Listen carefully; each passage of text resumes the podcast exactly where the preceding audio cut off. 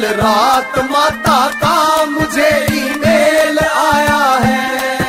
अरे भाई ईमेल में जो ऑडियो अटैचमेंट है उसे तो खोलो।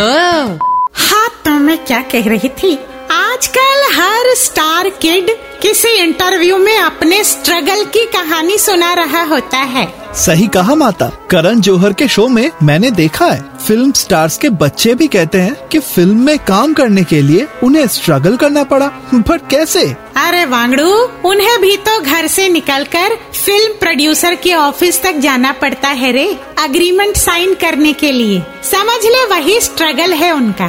खैर कल रात ही मुझे टंकी पांडे की बेटी लावण्या का कॉल आया था। फिल्म स्टार टंकी पांडे की बेटी लावण्या कह रही थी, माता इंटरव्यूज में मेरी एक्टिंग को लेकर सवाल करने पर मुझे क्या जवाब देना चाहिए, प्लीज सजेस्ट। मैंने कहा, भोली जिन्हें तेरी एक्टिंग से दिक्कत है वो अगर सवाल पूछें तो कहना बैठे बैठे एक के बाद एक फिल्में मिलती गईं, इसलिए एक्टिंग पे फोकस करने का टाइम ही नहीं मिला।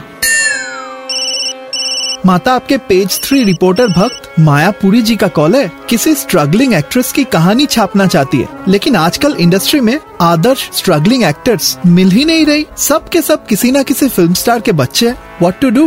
माया से कह दे स्ट्रगल के लेवल के हिसाब से कहानी छापे। रेलवे स्टेशन और फुटपाथ पे सोने वाले struggling actors are very rare, अब मिलते नहीं हैं। फिलहाल उस स्ट्रगलिंग एक्टर की कहानी छापे जिसे कमरे से निकलकर पैदल दरवाजे तक जाना पड़ा पिज्जा डिलीवरी वाले से पिज्जा लेने के लिए, वही स्ट्रगल है। मैं कुछ ऐसे ही स्ट्रगलिंग एक्टर्स के नाम इसे व्हाट्सएप कर दूंगी जिनके पास आजकल तीन तीन चार चार फिल्में हैं। So relax.